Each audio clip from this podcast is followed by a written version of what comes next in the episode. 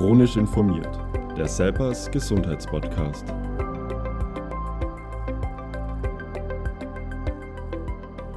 Hallo, schön, dass Sie bei unserem Podcast heute wieder dabei sind.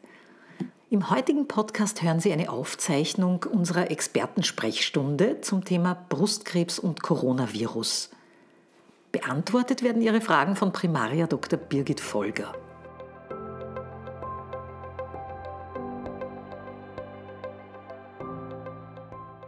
Herzlich willkommen zu dieser Expertensprechstunde heute zum Thema Brustkrebs und Coronavirus. Mein Name ist Iris Herschkowitzi, ich bin eine der Gründerinnen von Selpers und werde diese Stunde moderieren. Vielen Dank, dass Sie uns äh, Ihre Fragen und Ihr Feedback schon im Vorfeld geschickt haben. Wir werden versuchen, so viele wie möglich zu beantworten und äh, beantwortet werden Ihre Fragen von Primaria Dr. Birgit Folger. Sie ist Fachärztin für Gynäkologie und Geburtshilfe. Sie leitet das Brustgesundheitszentrum Osttirol und ist außerdem Abteilungsleiterin der Abteilung für Gynäkologie und Geburtshilfe im Bezirkskrankenhaus Lienz. Hallo, Frau Dr. Folger. Schön, dass Sie sich Zeit nehmen konnten, unsere Fragen zu beantworten. Vielen Dank, ja, es sehr gern es, es wird im Augenblick sehr viel, kein Problem.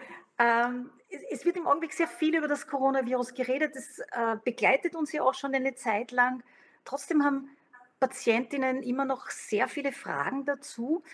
Wie erleben Sie denn im Moment die Situation im Krankenhaus? Äh, können Sie da schon erkennen, dass es zu einer Entspannung in der Patientenversorgung kommt? Ja, das können wir sicher. Man hat ja gesehen, dass diese Maßnahmen, die uns einige Wochen jetzt schon begleiten, durchaus greifen, dass wir nicht annähernd so viele Infekte und schon gar nicht so viele schwere Erkrankungen haben, wie wir nach den erschreckenden Bildern aus den verschiedenen Ländern befürchten haben müssen, bei uns selber sehen. Also dadurch ist auch jeder, denke ich, motiviert, diese Maßnahmen weiter, weiter einzuhalten. Wir haben nach wie vor alle geplanten äh, Dinge verschoben, haben noch keinen Routinebetrieb in den Ambulanzen, haben immer noch unser Triagesystem, sind sehr konsequent mit Masken, mit Desinfektion, dass wir auch die Patientengruppen sehr trennen voneinander, um möglichst das Infektionsrisiko niedrig zu halten. Aber diese große Unsicherheit und Sorge, die wir noch vor vier, fünf Wochen gespürt haben, denke ich, ist doch etwas beruhigt.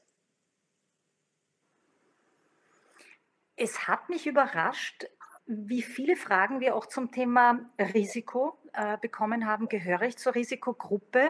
Jetzt hört man ja immer wieder, dass Krebspatientinnen zur Risikogruppe gehören. Aber wer ist denn genau gemeint, wenn man von Krebspatientinnen spricht? Gibt es da eine genaue Definition? Die gibt es leider jetzt in dieser Form wissenschaftlich begründbar noch nicht. Es gibt meines Wissens zwei aktuelle Arbeiten aus China, einmal zu 18 Krebspatienten, einmal zu 27 Patienten. Das waren keine Brustkrebspatienten, sondern ein recht homogenes Patientengut. Und es sind, man muss natürlich sagen, das sind ausgesprochen niedrige Zahlen, aufgrund derer wir jetzt da versuchen, Aussagen zu treffen. Die sind also wissenschaftlich nicht wirklich haltbar. Es scheint bei diesen kleinen Gruppen so gewesen zu sein, dass Patienten, die auch eine Krebserkrankung durchgemacht haben, ein höheres Risiko für eine Infektion zu haben. Das kann aber natürlich ein Zufall sein. Was sich aber herausgestellt hat, dass wenn Patienten unter einer laufenden Therapie waren, dass sie ein höheres Risiko für den schweren Verlauf der Erkrankung hatten. Mhm, mh. Wir haben die, die Fragen zum Risiko in verschiedensten Abwandlungen bekommen, von Patientinnen, die in, gerade in Behandlung sind, die sie gerade abgeschlossen haben, bei denen sie schon ganz lange zurückliegt, äh, von jungen und alten Patientinnen, von Patientinnen, denen es sehr gut geht und äh, die leiden unter äh, Nebenwirkungen oder Folgeerscheinungen. Und ich würde gern zwei Beispiele aufgreifen, die jetzt einmal von Patientinnen sind, die nicht mehr in Behandlung sind. Ähm, ja. Wenn alle Behandlungen, Chemo mit Ende 2019, OP Jänner 2020, Bestrahlung Februar, März 2020 positiv abgeschlossen sind, wie lange gilt man aufgrund der Behandlungen noch als Risikogruppe mit 32 Jahren?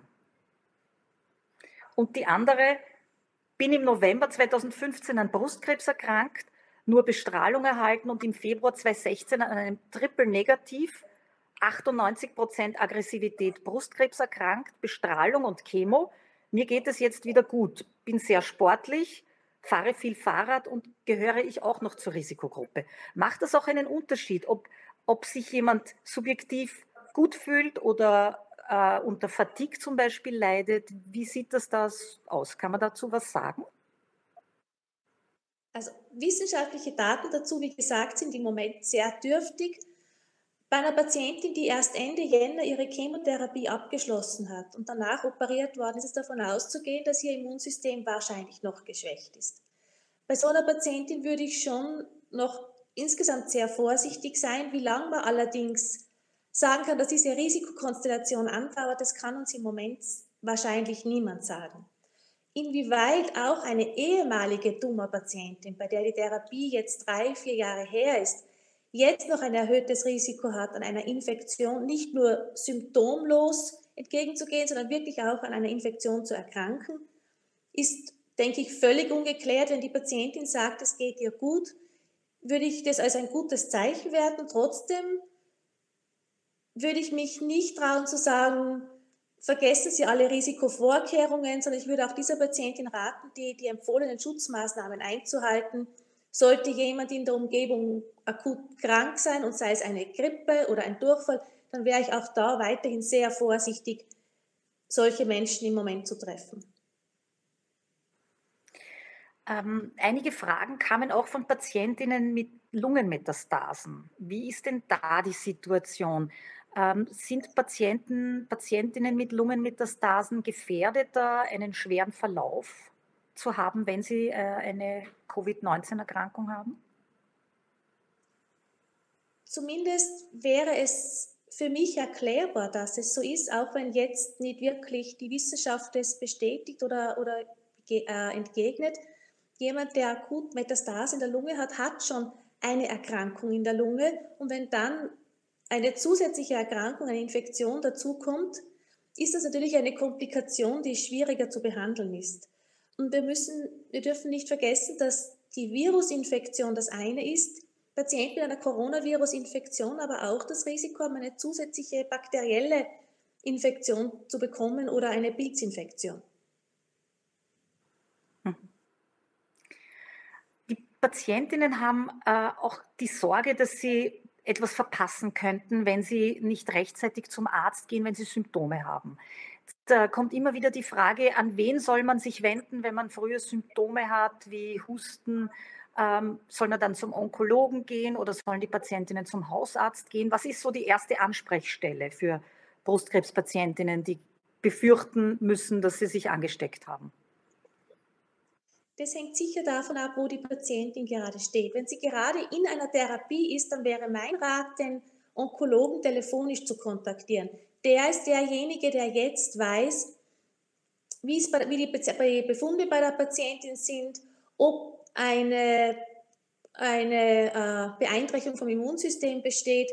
Und man kann vieles dann schon telefonisch besprechen, die Symptome besprechen und dann kann man auch klären, wer einen eventuellen Abstrich macht. Es wird sehr angeraten, gerade bei Tumorpatienten unter Therapie und Symptomen frühzeitig einen Abstrich zu machen. Aber ob das in der jeweiligen Gegend ein Epidemiearzt ist oder der Hausarzt ist, ich glaube, das ist in unterschiedlichen Bundesländern unterschiedlich organisiert. Mhm. Sie haben vorher auch schon die äh, das erhöhte Risiko in, unter Behandlung angesprochen. Das wollen ganz viele Patientinnen wissen. Äh, was bedeutet die Krebsbehandlung jetzt ganz konkret äh, bezüglich Risiko? Ähm, jetzt sind aber alle Therapien ja auch nicht gleich. Wie, wie ist da das unterschiedliche, die unterschiedliche Auswirkung, äh, ob das jetzt eine Chemotherapie ist oder Immuntherapie oder Bestrahlung? Wie wirken sich die einzelnen Therapieformen aus auf das potenzielle Risiko? Eine Chemotherapie allermeistens macht eine Verringerung der Blutkörperchen, der weißen, der roten, der Blutblättchen und erhöht natürlich dadurch auch das Risiko, an einem Infekt zu erkranken, weil der Körper sich nicht ausreichend schützen kann, selber schützen kann.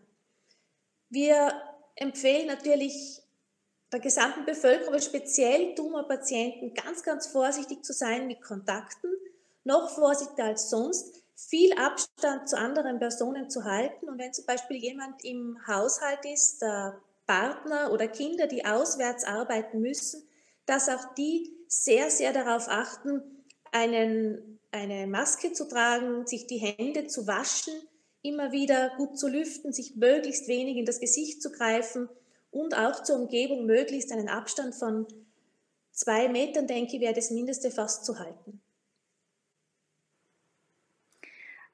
Zu den Therapieformen kamen noch zwei ganz konkrete Fragen auch.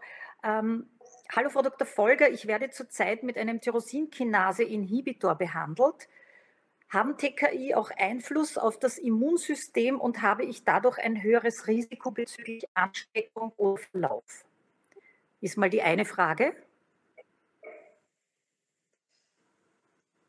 Es gilt auch da das Gleiche. Ich würde keine Therapie, auch nicht mit einem Tyrosinkinase-Inhibitor, jetzt unmittelbar verzögern. Das müssen wir mit dem Betreuer besprechen, inwieweit eine Therapiepause nicht das größere Problem darstellt als eine, eine Infektion mit dem Coronavirus. Aber ich würde tatsächlich sehr darauf achten, möglichst, möglichst äh, ja, fast was wie Selbstquarantäne zu halten, mit der eigenen Familie Kontakt zu haben, aber sonst möglichst wenig in Kontakt zu treten. Gilt das auch für Patientinnen, die eine Antihormontherapie bekommen? Also eine Dame fragt, ja. ich hatte 2012 Brustkrebs, wurde brusterhaltend operiert mit einer anschließenden Strahlentherapie, seitdem nehme ich Antihormontherapie. Gilt da das Gleiche? Eine, eine Hormontherapie beeinflusst derzeit meines Wissens das Immunsystem nicht in diesem Ausmaß oder gar nicht und sie braucht von daher, denke ich, nicht diese Angst zu haben.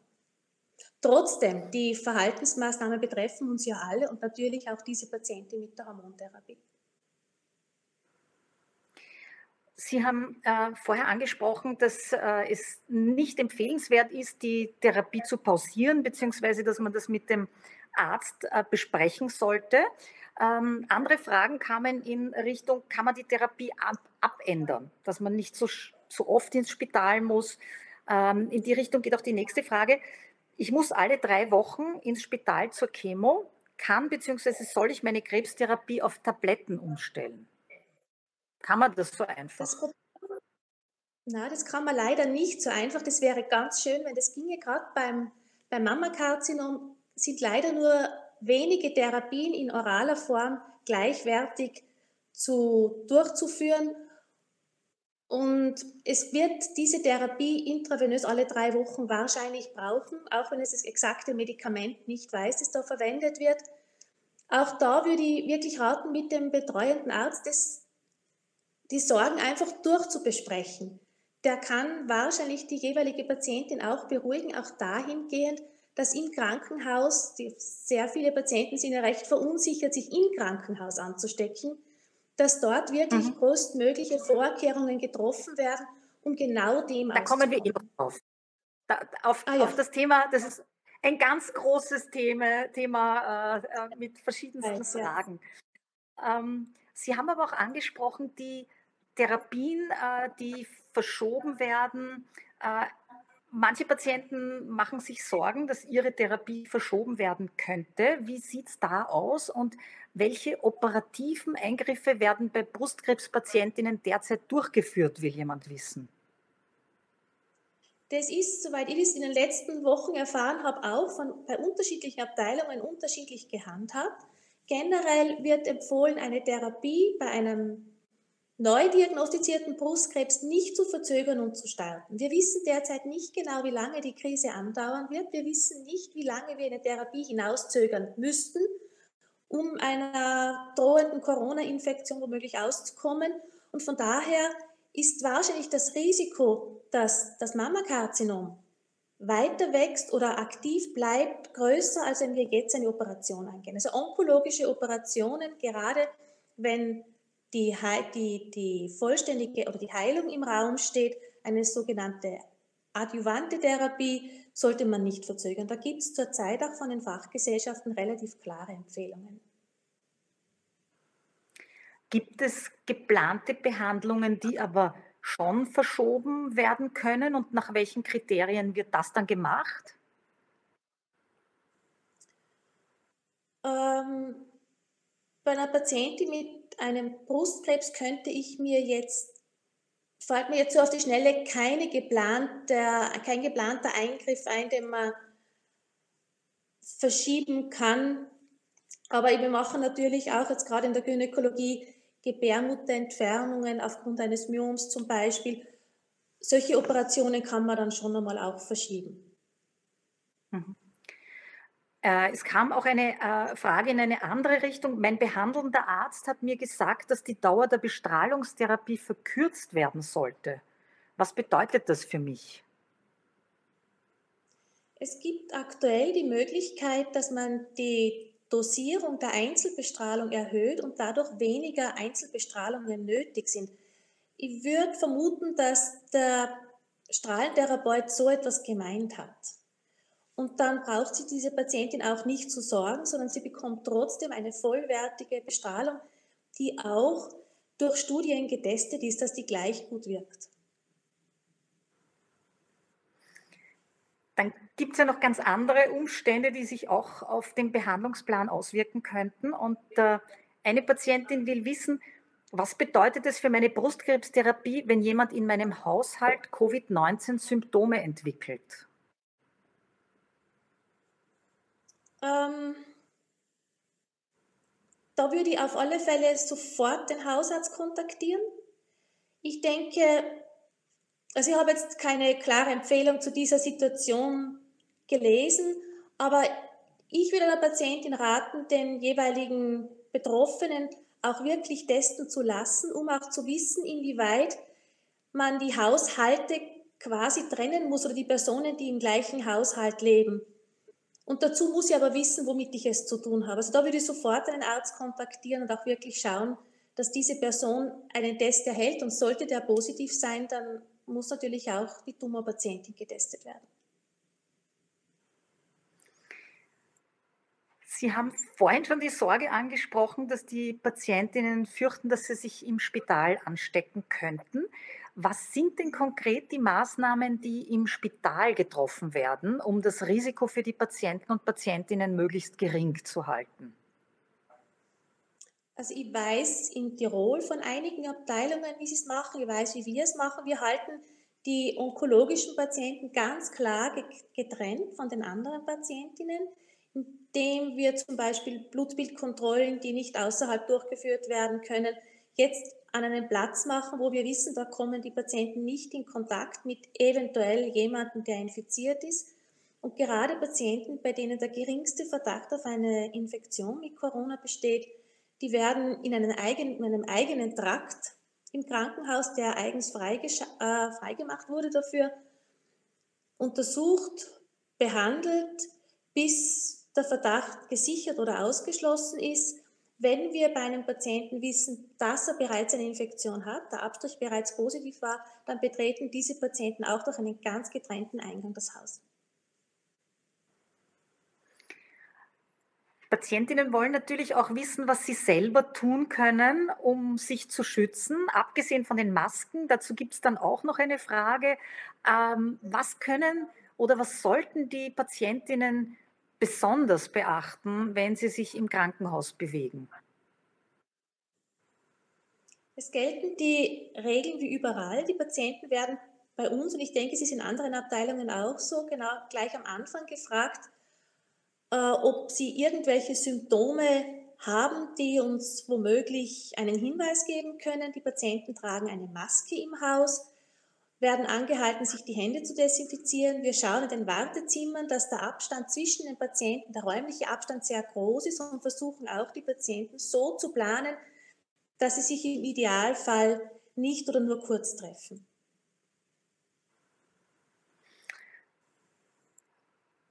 Es wird ja auch viel über die Masken gesprochen. Es gibt ganz kreative Lösungen, viele Menschen, die sich selber ihre Masken basteln. Äh, und eine Patientin möchte dazu wissen, ich sehe Menschen mit verschiedenen Maskentypen auf der Straße. Welche Maske sollte ich als Brustkrebspatientin tragen?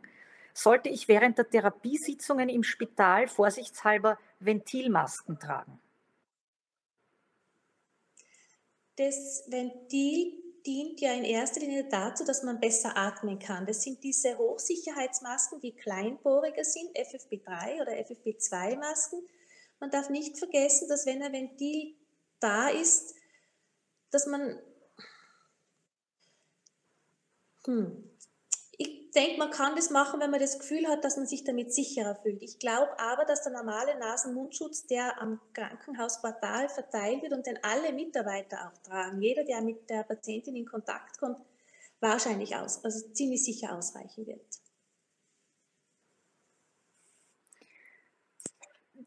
Die Sorge vor der Ansteckung verunsichert die Patientinnen auch, dass sie sich manchmal fragen, wann sollte ich denn jetzt wirklich oder wann muss ich unbedingt ins Krankenhaus und wann kann ich es vermeiden?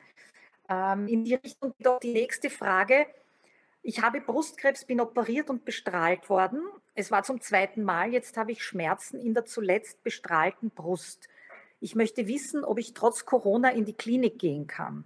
Ich lebe in Deutschland und wäre für eine Antwort sehr dankbar. Ja, das sind natürlich diese Fragen, die auch die Patienten immer wieder stellen. Wir handhaben es so, dass wir die Patienten dringend bitten, telefonisch Kontakt vorher aufzunehmen. Derjenige Arzt, der diese Frau betreut, der weiß, wie diese Brust ausgesehen hat, wie lange die Bestrahlung her ist, mit welchen Risiken oder welche Risiken zu befürchten sind und kann sagen, ja, bitte kommen Sie, womöglich ist eine Entzündung Ihrer Bestrahlung ganz normal, beobachten Sie das für einige Zeit. Also ganz, ganz vieles können wir telefonisch vorab klären. Und dann kann sie sich auch versichern, ob sie kommen kann, zu, einem, zu welchem Zeitpunkt es gut wäre zu kommen, damit sie eben nicht, damit wir keinen Patientenstau bekommen.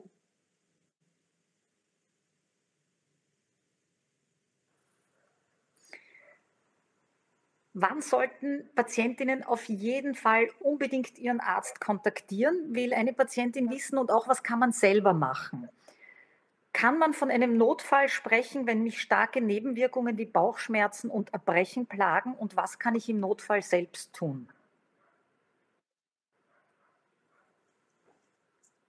Da gilt das Gleiche.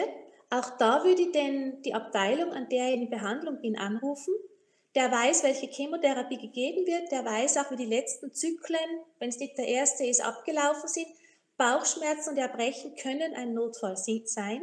Einerseits können Magen-Darm-Symptome auch auf eine Corona-Infektion hindeuten. Das ist jetzt doch seit einiger Zeit auch bekannt. Andererseits natürlich macht eine Chemotherapie genau diese Symptome und speziell, wenn dann noch Übelkeit dazukommt, ist es oft sehr, sehr schwierig, ausreichend Flüssigkeit zu sich zu nehmen. Und das, ist dann, das kann durchaus problematisch werden, wenn man einfach zu wenig Flüssigkeit bekommt. Also auch da würde ich in jedem Fall Rücksprache halten mit der Abteilung und würde eventuell, also wenn ich der betreuende Arzt bin, dann sage ich dem Patienten einerseits, wie es ihnen jetzt geht und telefoniere womöglich einen halben Tag oder einen Tag später noch einmal mit den Frauen, um abzuschätzen, ob es ihnen besser geht oder bitte sie wirklich herzukommen.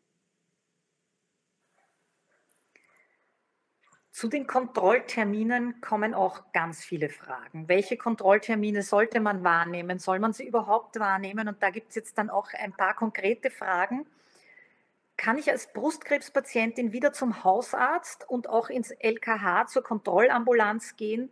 Wie ist es mit gynäkologischen Untersuchungen? Habe momentan alles verschoben bzw. abgesagt. Kann ich zum Mammographie-Screening gehen, beziehungsweise ist es gefährlich, wenn das Mammographie-Screening verzögert wird? Sollte ich zurzeit die MRT-Nachsorge in einem Krankenhaus wahrnehmen? Kann man das, muss man das einzeln betrachten oder kann man das insgesamt beantworten? Also generell sind Nachsorgeuntersuchungen bei Patientinnen mit niedrigem Risiko denke ich, an vielen Abteilungen einmal verschoben worden um einige Monate, um auch die nächste Zeit noch ein bisschen Luft zu haben. Wenn eine Patientin ein akutes Problem hat, akut besorgt ist, dann denke ich, ist es in jedem Fall immer sinnvoll, Kontakt aufzunehmen. Man darf nicht vergessen, dass es abgesehen von der Corona-Infektion wir auch uns um zahlreiche andere Erkrankungen kümmern und dürfen die jetzt nicht auf der Strecke lassen. Also wenn jemand besorgt ist und das Gefühl hat, mit der Verschiebung von drei Monaten kann ich ganz schlecht umgehen, da sorge ich mich zu sehr, dann denke ich, ist es in jedem Fall sinnvoll, trotzdem anzurufen und zu schauen, ob man früher einen Termin machen kann. Inwieweit es mit den Routinemammographien und MR-Untersuchungen ist, muss man sich da mit dem äh, Röntgeninstitut rücksprechen, welche Untersuchungen überhaupt durchgeführt werden. Ich weiß, bei uns hat das Röntgeninstitut von sich aus die Patienten angerufen und eine Verschiebung teilweise veranlasst. Der Zahnarzt ist auch ein Thema, das äh, nicht sehr oft, aber ein paar Mal gekommen ist. Wie schaut es mit Zahnarztbesuchen aus? Und eine, eine ganz konkrete Frage dazu. Ich habe gehört, dass es vor einer Chemotherapie gut wäre, eine Zahnarztkontrolle durchzuführen. Warum eigentlich und wie sehen Sie das in Corona-Zeiten? Danke für Ihre Antwort. Bei der Zahnarztkontrolle vor einer Chemotherapie geht es darum, einen entzündlichen Herd im Mundraum auszuschließen, weil natürlich jeder Entzündungsherd, bei dem wir eine Chemotherapie geben, ein gewisses Problem darstellt, schlimmer zu werden. Auch da gehen wir wieder davon aus, dass das Immunsystem durch das Absenken der weißen Blutkörperchen weniger aktiv ist und eine Entzündung im Mund natürlich dann schwerer verlaufen kann, als es sonst tun würde. Darauf zielt das, denke ich, ab. Wahrscheinlich kann auch der Arzt vor Ort, wenn keine Probleme mit den Zähnen bestehen, in den Mund hineinschauen, schauen, ob irgendwo ein Problem ist und das abklären und muss aber auch selber mit der Patientin besprechen, inwieweit er auf einer zahnärztlichen Kontrolle besteht. Wenn jemand kein Problem mit den Zähnen aktuell hat und sagt, ich gehe jedes Jahr zum Zahnarzt, ich lasse meine Kontrolle machen, dann kann vielleicht auf eine zahnärztliche Kontrolle verzichtet werden. Wie schaut es mit der Reha aus? Äh, eine äh, Anfrage in die Richtung, ich bin bald mit meiner Brustkrebsbehandlung durch und hatte einen Reha-Aufenthalt geplant. Aufgrund der Corona-Pandemie habe ich Angst, die Reha jetzt anzutreten und möchte sie lieber verschieben. Ist dies möglich und was kann ich bis dahin tun? Ich möchte schnell wieder zu Kräften kommen.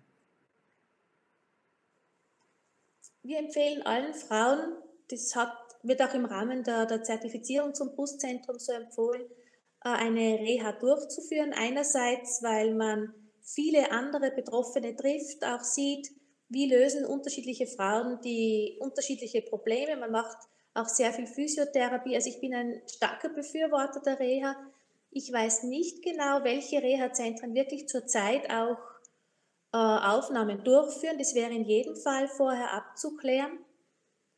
Und ich würde dann auch mit dem jeweiligen Reha-Zentrum besprechen, welche Sicherheitsvorkehrungen dort getroffen werden, ob es welche gibt und sonst im Fall der Reha auch einmal ein bisschen hinausschieben. Es gibt einige sehr, sehr gute Broschüren auch von der Krebshilfe, die ein bisschen eine Anleitung geben, wie man mit der Erkrankung umgeht, wie man mit Ernährung, mit Sport umgeht, auch wie die Psyche eventuell darauf reagieren kann, wie man selber psychisch damit umgehen kann, zum Umgang mit der Familie.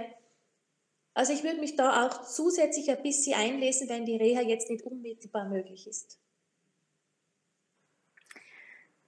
Was können denn Patientinnen in puncto Bewegung tun, selber tun, wenn sie jetzt im Augenblick auf sich allein gestellt sind? Ähm, eine Frage in die Richtung. Ich hatte vor drei Jahren Brustkrebs. Durch die Coronavirus-Krise wurde mein Kontrolltermin von März auf Juni verschoben. Natürlich weckt das neue Ängste, dass man womöglich einen eventuell neuen Tumor zu spät bemerken könnte. Abgesehen von den Ängsten ist mein größtes Problem, dass ich durch die Quarantänemaßnahmen zugenommen habe. Ich habe Schmerzen im ganzen Körper. Meine Frage, was kann man gegen die Schmerzen tun? Gibt es Hausmittel oder gezielte Turnübungen? Ich habe 20 Kilo Übergewicht. Gezielte Turnübungen zu empfehlen, ohne dass man genau weiß, wo die Schmerzen sind und wie die gekommen sind, ist leider mir jetzt nicht möglich. da müsste man fast Kontakt mit einem Physiotherapeuten aufnehmen. Trotzdem würde ich primär mir mal überlegen, ob die Gewichtszunahme womöglich mit Schmerzen zu tun haben könnte. Und ich würde wirklich sehr auf eine ausgewogene, gesunde Ernährung, eventuell auch ein bisschen Kalorienreduktion achten, würde auch darauf achten, mich trotzdem zu bewegen, gerade jetzt im Frühling, wenn das ja eigentlich möglich ist, sich auch draußen zu bewegen, ob es vielleicht die Möglichkeit gibt für leichte Wanderungen, für Spaziergänge, nach Möglichkeit auch so, dass man sich ein bisschen steigern kann. Wenn eine längere Phase der Inaktivität war, dass man nicht gleich versucht, drei, vier Stunden zu marschieren, sondern zuerst einmal eine halbe Stunde geht und sich dann langsam ein bisschen steigert. Und wenn die Schmerzen weiter bleiben, auch wenn man sich probiert, mit leichten Spaziergängen oder mit Spaziergängen in, in, Bewegung zu halten, dann würde, man, ich doch empfehlen, den Hausarzt oder den Betreuer zu zu kontaktieren und zu überlegen, was man tun kann. Generell Hausmittel zu empfehlen ist immer schwierig. Es ist in jeder, die Hausmittel sind zumindest nach meiner Erfahrung sehr abhängig von der jeweiligen Gegend, in der man lebt und oft nicht, nicht so wirksam, wie man sich das erhofft. Auch generell Schmerzmittel zu empfehlen und die einfach einmal blind zu nehmen, würde ich jetzt nicht anraten. Wenn Sie zu Hause leichte Übungen machen wollen, auch um sich zu bewegen, äh, wir haben einen kleinen ein Video zusammengestellt, da hat ein Arzt und ein Physiotherapeut haben da ganz einfache Übungen, die leicht zum Nachturnen sind, zusammengestellt, speziell für Krebspatientinnen. Wichtig ist allerdings, dass Sie vorher noch mit Ihrem Arzt oder mit Ihrer Ärztin abklären, ob sie sich bewegen dürfen und ob sie solche Übungen machen dürfen. Aber dann gibt es zumindest die Möglichkeit, ein wenig zu trainieren zu Hause. Schauen Sie auf Selpers Live nach, da gibt es den, das Training zum Mitturnen. Ja, das finde ich ganz eine tolle Initiative. Ja, ja, also wir, ja, wir haben es ausgestrahlt letzten Samstag äh, und äh, ich war überrascht, wie viele auch da mitgemacht haben und auch seitdem mitgemacht haben. Und äh, weil wir immer wieder hören, dass Patientinnen sich nicht wissen, wie sie sich zu Hause bewegen können. Also danke. ähm, Sie haben vorher das Rausgehen angesprochen, auch, dass das Wetter jetzt besser wird. Manche Patientinnen wissen aber nicht so recht, was sie tun dürfen beim Rausgehen, also was sie da jetzt äh, gefahrlos oder problemlos machen dürfen. Zwei Fragen in diese Richtung kann ich mich uneingeschränkt mit öffentlichen Verkehrsmitteln fortbewegen? Und wie verhalte ich mich am besten, um da die Ansteckungsgefahr zu reduzieren? Und die andere will wissen, ich habe gerade mit der Chemotherapie begonnen. Wie sehr ist das Immunsystem tatsächlich runtergefahren? Momentan gehe ich selbst fast nie in einen Supermarkt und wenn dann nur mit Plexischutzmaske, Marke Do It Yourself. Helfen die Plexischutzmasken was? Machen die Sinn? Kann man in den Supermarkt gehen, bedenkenlos, wenn man äh, die Vorsichtsmaßnahmen einhält? Kann man mit öffentlichen Verkehrsmitteln fahren? Wie sehen Sie das? Also die Verwendung von öffentlichen Verkehrsmitteln ist ja nach wie vor eingeschränkt. Ich glaube, da gibt es erst von letzter Woche wieder eine Empfehlung, die sagt, öffentliche Verkehrsmittel nur dann nützen für Fahrten, die unbedingt nötig sind, sei es zum Arzt oder für Besorgungen des täglichen Gebrauchs oder eben auch, um irgendwo hin zu gelangen, meine, für uns in Osttirol ist es einfach, spazieren zu gehen und rauszugehen. Ich denke, für Bewohner einer Stadt dürfte das deutlich schwieriger sein. Die müssen den Bus womöglich nützen, um irgendwo hinzukommen, wo sie dann gut spazieren gehen können oder rausgehen können. Auch da gilt natürlich aufzupassen, einen Abstand zu den anderen Personen einzuhalten. Gerade in öffentlichen Verkehrsmitteln, wo ich überhaupt keine Möglichkeit habe, abzuschätzen, wer da mit mir unterwegs ist. Grundsätzlich würde ich für einen Tumorpatienten unter Therapie eher an, an, an private, einen privaten Transport bevorzugen, mit jemandem, mit einem Bekannten oder, oder mit jemandem aus der Familie, der einen irgendwo hinbringt. Dann ist ja doch so, dass auch die Ansteckung über Oberflächen befürchtet wird. Man, man muss sich das so vorstellen, jemand hustet in die Hand und greift dann irgendwo hin und der nächste greift wieder dorthin. Auf Oberflächen kann das Coronavirus nicht sehr lange überlegen, überleben, aber es reicht halt doch auch ein Abstand von 10 Minuten, eine Viertelstunde und man könnte diese Viren über die Oberfläche aufnehmen. Also möglichst wenig berühren, möglichst wenig sich selbst ins Gesicht greifen. Drum auch natürlich das mit dem Supermarkt. Ich würde auch tatsächlich verzichten, Supermarkt zu gehen, sondern jemanden aus der Familie bitten, Besorgungen zu machen, weil einen jemand diese, dieses, dieser Gesichtsschild natürlich nicht vor dieser Ansteckung auf Oberflächen schützt. Es werden auch in vielen Supermarktketten mittlerweile Handschuhe angeboten, andere wieder desinfizieren immer den Haltegriff vom Wagel. Gerade bei Tumorpatienten würde ich eher jemanden aus der Umgebung oder jemanden aus der Familie bitten oder auch Freunde, die einem was besorgen können und vor die Tür stellen können und nicht selber gehen. Jetzt gibt es aber manchmal Wege, die man selber machen muss, äh, wenn man zum Beispiel zum Friseur gehen will. Ähm, Haare ein ganz großes Thema und äh, eine Frage dazu ist, bald sollen auch Friseure wieder geöffnet werden. Kann ich sorgenfrei beim Friseur meine Perücke holen oder soll ich lieber vorerst auf den Friseurbesuch verzichten? Also ich denke, eine bereits vorbereitete Perücke abzuholen dürfte kein Problem sein. Allerdings würde ich einen Friseurbesuch grundsätzlich, wenn ich gerade unter Antitumortherapie stehe, unter einer Chemotherapie zum Beispiel, dann würde ich auf einen Friseurbesuch für ein neues Styling tatsächlich noch verzichten. Da kommt es vielleicht auf ein paar Wochen nicht so drauf an und da würde ich mir dem Risiko nicht aussetzen. Allein schon deswegen, um mir dann, wenn ich dann einen Husten kriege, nicht denken zu müssen, um Gottes Willen, ich war ja beim Friseur.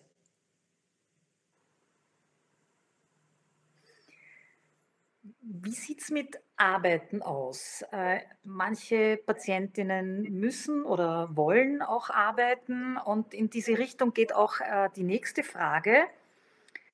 Ich hatte im Juli 2017 die Diagnose Brustkrebs. Die Chemotherapie und Bestrahlung wurden durchgeführt, ist schon vorbei. Mir wurden keine weiteren Medikamente verordnet. Meine Frage lautet jetzt, soll ich meine Freistellung beibehalten, solange noch die Corona-Pandemie anhält? Ich arbeite als Diplomkrankenschwester in einem Pflegeheim in Wien. Ich möchte eigentlich wieder zur Arbeit und meinen Kolleginnen helfen, aber ich habe Angst, dass mir etwas passiert wegen meines schwachen Immunsystems. Was soll sie tun?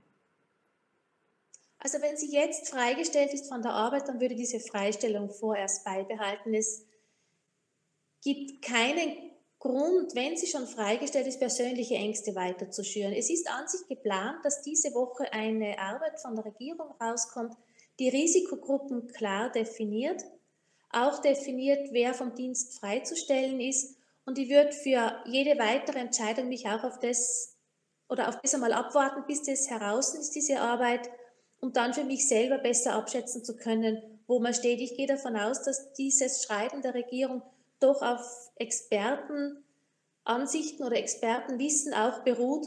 Und ich denke, wir werden alle ein bisschen mehr wissen, wenn wir das haben.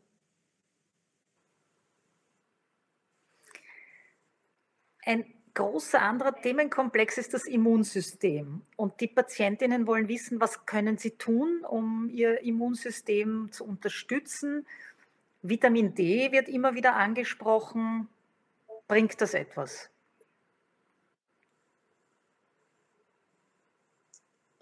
Das Immunsystem unterstützen kann man wahrscheinlich am besten wirklich, indem man sich gesund ernährt, ausgewogen ernährt, indem man auch in die frische Luft geht, indem man sich bewegt. Inwieweit jetzt eine, der Start mit einer hochdosierten Vitamin D Therapie zusätzlich einen Effekt bringt, muss ich ehrlich sagen, da bin ich nicht der Fachmann dafür. Das würde ich auf alle Fälle dann auch mit dem Hausarzt oder mit dem betreuenden Arzt einmal besprechen, ob das überhaupt in der aktuellen Situation sinnvoll ist. Grundsätzlich ist natürlich ein Vitamin D-Spiegel, der innerhalb der Normwerte ist, sinnvoll. Das ist überhaupt keine Frage. Normwerte, das ist jetzt ein gutes Stichwort. Äh, in die Richtung gehen nämlich die nächsten Fragen. Mein Immunsystem ist nach Chemotherapie immer noch nicht ganz wiederhergestellt, allerdings betrifft das vor allem die Neutrophilen. Hat dieser Wert einen Einfluss auf die Abwehrkräfte gegen Covid-19? Die Neutrophilen sind durch die Immunzellen, die gegen Bakterien wirksam sind. Meine Leukos liegen momentan insgesamt bei 3,5. Und jetzt gleich im Anschluss eine Frage, die in eine ähnliche Richtung geht. Ich bekomme zurzeit aufgrund von Knochenmetastasen seit Anfang 2017 eine Dauertherapie. Meine Lebensqualität ist den Umständen entsprechend gut. Wie hoch sollten die Leukos sein? Ein Labor gibt 3500, als untersten Wert an ein anderes 4000. Jetzt haben wir 3,5, 3.500, 4.000 gehört. Wie sollen sich die Patientinnen, an, an was können sie sich orientieren? Äh, die unterschiedlichen Labore verwenden verschiedene Testkits und je nachdem unterscheiden sich auch die Normwerte. Zwischen 3.500 und 4.000 Leukozyten würde ich sagen, würde man grundsätzlich nicht, nicht von einer hohen äh, Infektgefahr einer hohen Beeinträchtigung des Immunsystems ausgehen. Wir fürchten uns aber bei den Viren, das hat diese Patientin durchaus richtig gesagt, nicht vor den niedrigen Neutrophilen, weil das Immunsystem dadurch beeinträchtigt ist. Wir fürchten uns bei der Corona-Infektion davor, dass eine bakterielle super zusätzliche Infektion kommt und dann das beeinträchtigte Immunsystem diese bakterielle Infektion nicht ausreichend oder der nicht ausreichend entgegentreten kann. Also bei einer niedrigen Neutrophilenzahl ist einfach Vorsicht geboten.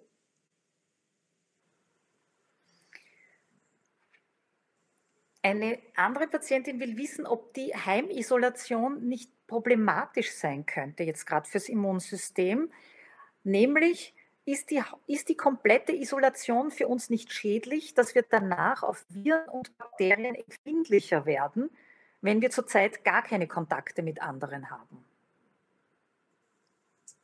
Na, das denke ich nicht. Und zwar wir alle haben über so viele Jahre so viel Kontakt mit unterschiedlichen Keimen bekommen, dass unser Immunsystem sehr, sehr viel Information hat. Die allermeisten Keime in unserem Umfeld kennen wir. Viele Familien beobachten das zum Beispiel, wenn ein Kind in den Kindergarten kommt, dass plötzlich die ganze Familie an, an neuen Schnupfen oder Dingen erkrankt, die dann wieder in der Familie mit drinnen sind. Also das Immunsystem erinnert sich an die Keime, die wir im Laufe des Lebens gesehen haben. Das Coronavirus ist für uns alle ganz, ganz neu. Deswegen haben wir alle da auch noch keinen Schutz davor.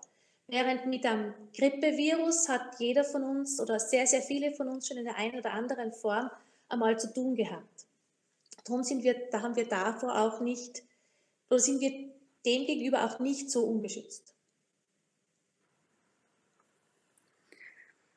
Zum Schutz oder zur, zur äh, Immunsituation auch noch eine andere Frage, nämlich äh, was Allergien betrifft. Es beginnt die Pollenzeit und viele Menschen müssen niesen. Woran erkennt man saisonale Allergien? Und wie unterscheiden sich die Symptome von Covid-19-Symptomen? Also Niesen und Schnupfen gehört ja eigentlich nicht zu den Hauptsymptomen für eine Corona-Infektion.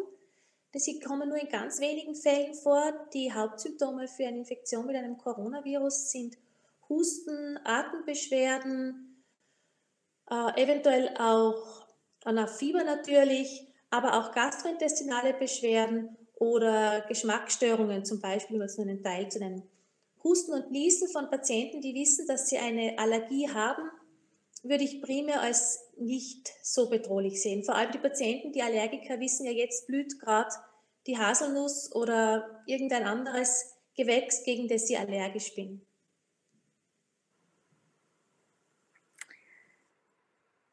Sie sind ja auch Leiterin des Brustgesundheitszentrums Osttirol und eine Zuseherin will wissen, was ist ein Brustgesundheitszentrum? Ist das ein Krankenhaus und was passiert da? Äh, ja, ich leite gemeinsam mit dem Dr. Trost, das ist unser chirurgischer Oberarzt des Brustgesundheitszentrums Osttirol. Wir haben das vor mittlerweile neun Jahren gestartet und zwar diesen Zertifizierungsprozess unterzogen. Ein Merkmal für ein Brustgesundheitszentrum ist, dass ganz viele Qualitätsmarker, die Therapie, aber auch die Betreuung der Patientin, die Dauer, bis eine Therapie startet, die Therapieform regelmäßig jedes Jahr einmal überprüft wird. Alle drei Jahre kommen auch Auditoren ins Haus und schauen in jedem Bereich nach, ob das alles gut funktioniert, was die Pflege sagt, befragen auch die einzelnen Personen, um wirklich die Qualität in der Brusttherapie bereitzustellen. Für uns in Osttirol war das natürlich besonders wichtig. Wir sind sehr weit weg von einem großen Haus. Ich glaube, in Österreich gibt es kein anderes kleines Haus, das so weit weg ist von einem Zentrum Dadurch müssen wir uns natürlich sehr bemühen, auch unseren Frauen in Osttirol die bestmögliche Therapie zu bieten. Und diese regelmäßige Überprüfung unserer Qualitätsstandards, unserer Therapieformen, hilft uns dabei enorm, uns selber auch auf einem gewissen Standard zu halten.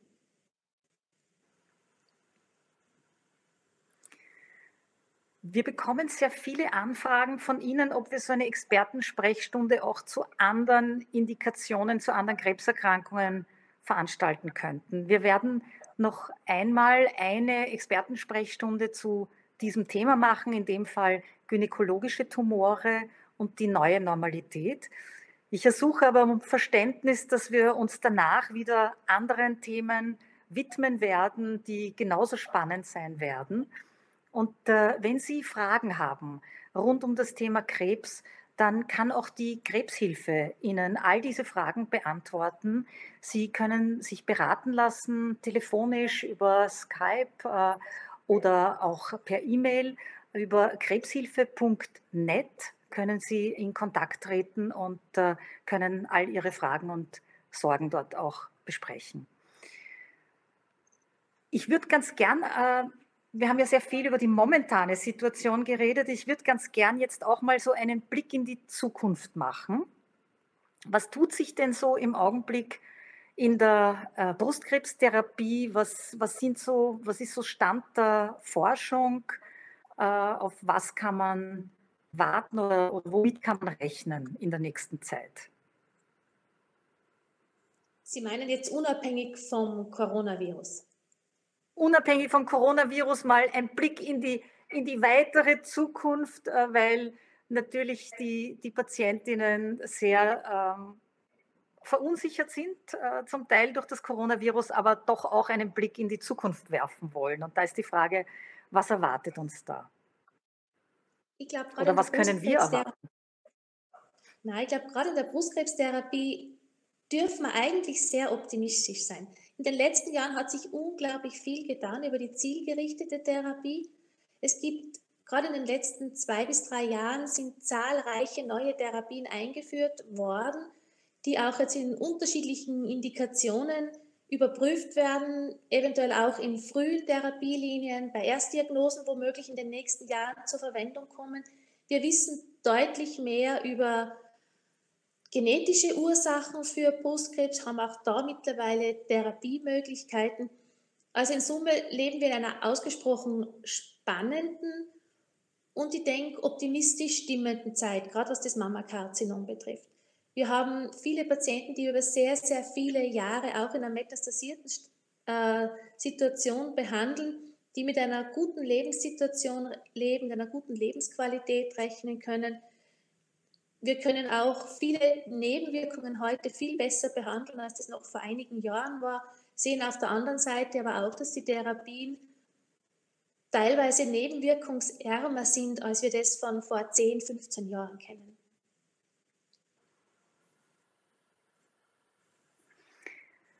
Wir kommen langsam zum Ende dieser Expertensprechstunde und Sie haben zwischendurch immer wieder angesprochen, dass, äh, also das ist so durchgeklungen für mich, dass man sich unter Umständen auf einen längeren Zeitraum einstellen muss, äh, dass, es, dass wir mit dieser Situation und mit Corona mal so leben müssen, auch im Gesundheitssystem.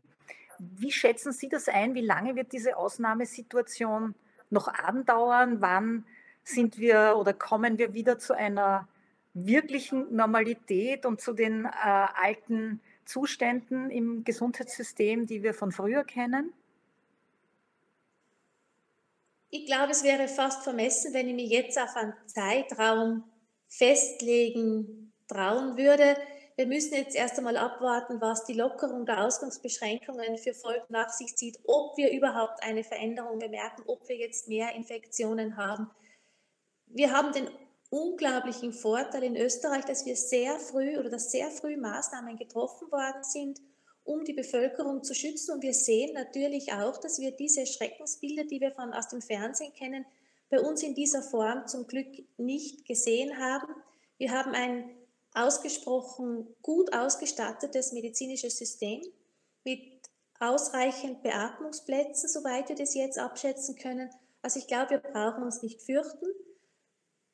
Ich glaube, wir können uns darauf verlassen, dass diese Maßnahmen, die getroffen werden, sehr gut überlegt sind, dass man versucht, auf die Bevölkerung auch Rücksicht zu nehmen.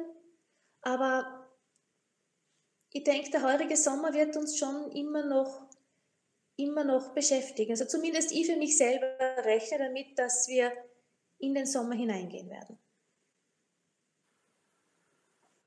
Okay, wenn es nur der Sommer ist, dann äh, ist es zumindest absehbar. Ähm, vielen Dank, Frau Primaria Folger, für Ihre Zeit und für die vielen Antworten.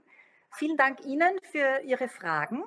Diese Expertensprechstunde wurde aufgezeichnet und äh, Sie finden sie auf äh, selpers.com slash live. Wenn Sie Informationen haben wollen über weitere Themen, abonnieren Sie unseren Newsletter und äh, wir haben auch ganz spezielle Kurse für Brustkrebspatientinnen. Die finden Sie auf selpers.com zu den verschiedensten Themen, mit denen man äh, in der Situation konfrontiert ist.